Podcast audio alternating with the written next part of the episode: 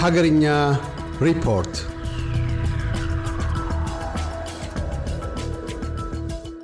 በኢትዮጵያ ከአራት ነጥብ ሶስት ስምንት ሚሊዮን በላይ ተፈናቃዮች መኖራቸው ተገለጸ።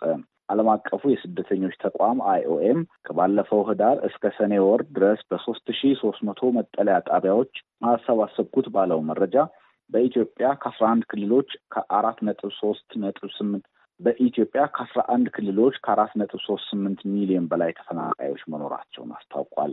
ከእነዚህ ተፈናቃዮች ውስጥ ስልሳ ስድስት በመቶ የሚሆኑት በግጭት ምክንያት ከቀያቸው የተፈናቀሉ ናቸው ያለ ሲሆን አስራ ስምንት በመቶ ያህሉ ደግሞ በድርቅ እንደዚሁም ሰባት በመቶ የሚሆኑት በማህበራዊ ውጥረት ሳቢያ የተፈናቀሉ ናቸው ብሏል። ሶማሌ ክልል በድርቅ ምክንያት የተፈናቀሉ ከፍተኛ ቁጥር ያላቸው የሀገር ውስጥ ተፈናቃዮች መገኛ መሆኑ ሲገለጽ ትግራይ ክልል በአንጻሩ በግጭት የተፈናቀሉ በርካታ ሰዎችን መያዙ ነው የተጠቆመው።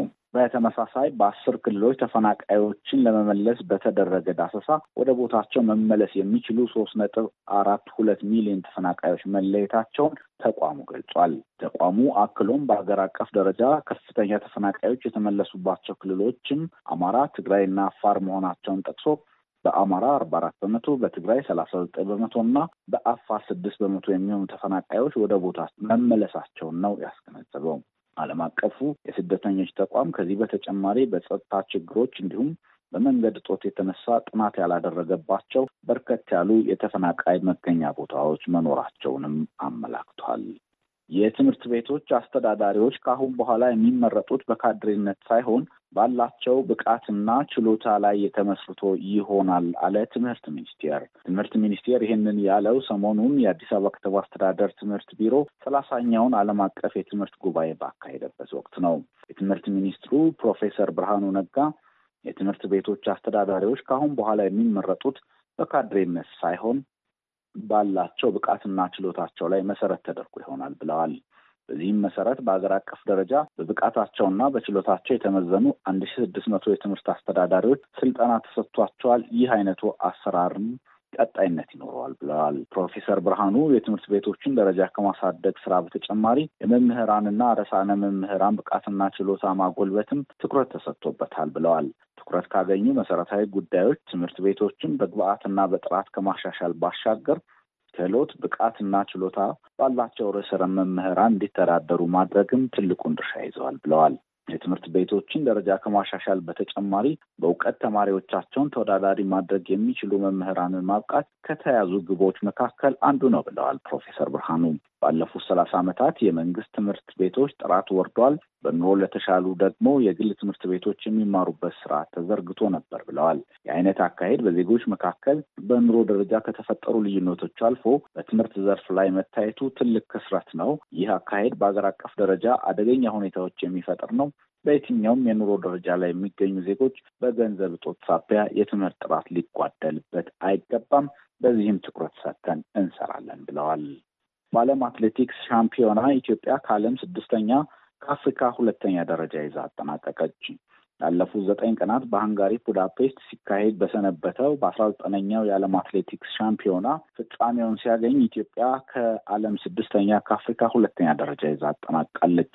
ኢትዮጵያ በዘጠኝ ሜዳሊያዎች ማለትም ሁለት የወርቅ አራት የብርና ሶስት የነሐስ በድምሩ ዘጠኝ ሜዳሊያዎችን በማሸነፍ ከዓለም ስድስተኛ ከአፍሪካ ሁለተኛ ደረጃ ይዛ ማጠናቀቅ ችላለች። ኬንያ በአንጻሩ በሶስት ወርቅ በሶስት ብርና በአራት ነሐስ በድምሩ አስር ሜዳሊያዎችን በማሸነፍ ከዓለም አምስተኛ ከአፍሪካ አንደኛ ደረጃ በመያዝ አጠናቃለች። አሜሪካ፣ ካናዳ፣ ስፔን እና ጃማይካ በሜዳሊያ ሰንጠረዡ ከአንደኛ እስከ አራተኛ ያለውን ደረጃ በመያዝ ማጠናቀቅ ችለዋል። ተቋርጦ የሰነበተው የሶስትዮሹ የህዳሴ ግድብ ድርድር በካይሮ ተጀምሯል።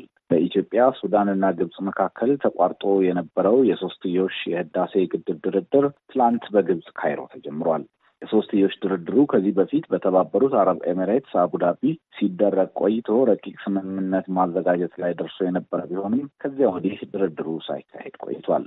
ይሁንና ጠቅላይ ሚኒስትር አብይ አህመድ በቅርቡ በግብጽ ያደረጉትን ጉብኝት ተከትሎ ከግብፁ ፕሬዚደንት አብዱልፈታህ ኤልሲሲ ጋር በደረሱት ስምምነት መሰረት የሶስትዮሽ ድርድሩ ዳግም መጀመሩን የመንግስት ኮሚዩኒኬሽን አገልግሎት አስታውቋል።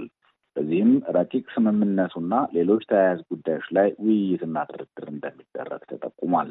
ድርድሩ የኢትዮጵያን ተጠቃሚነትና የወደፊት የመልማት መብት ባከበረ መልኩ ለማካሄድ አስፈላጊ ዝግጅት መከናወኑንም የኮሚኒኬሽን አገልግሎት አክሎ ገልጿል።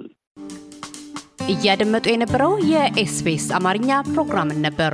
የፕሮግራሙን ቀጥታ ስርጭት ሰኞና አርብ ምሽቶች ያድምጡ።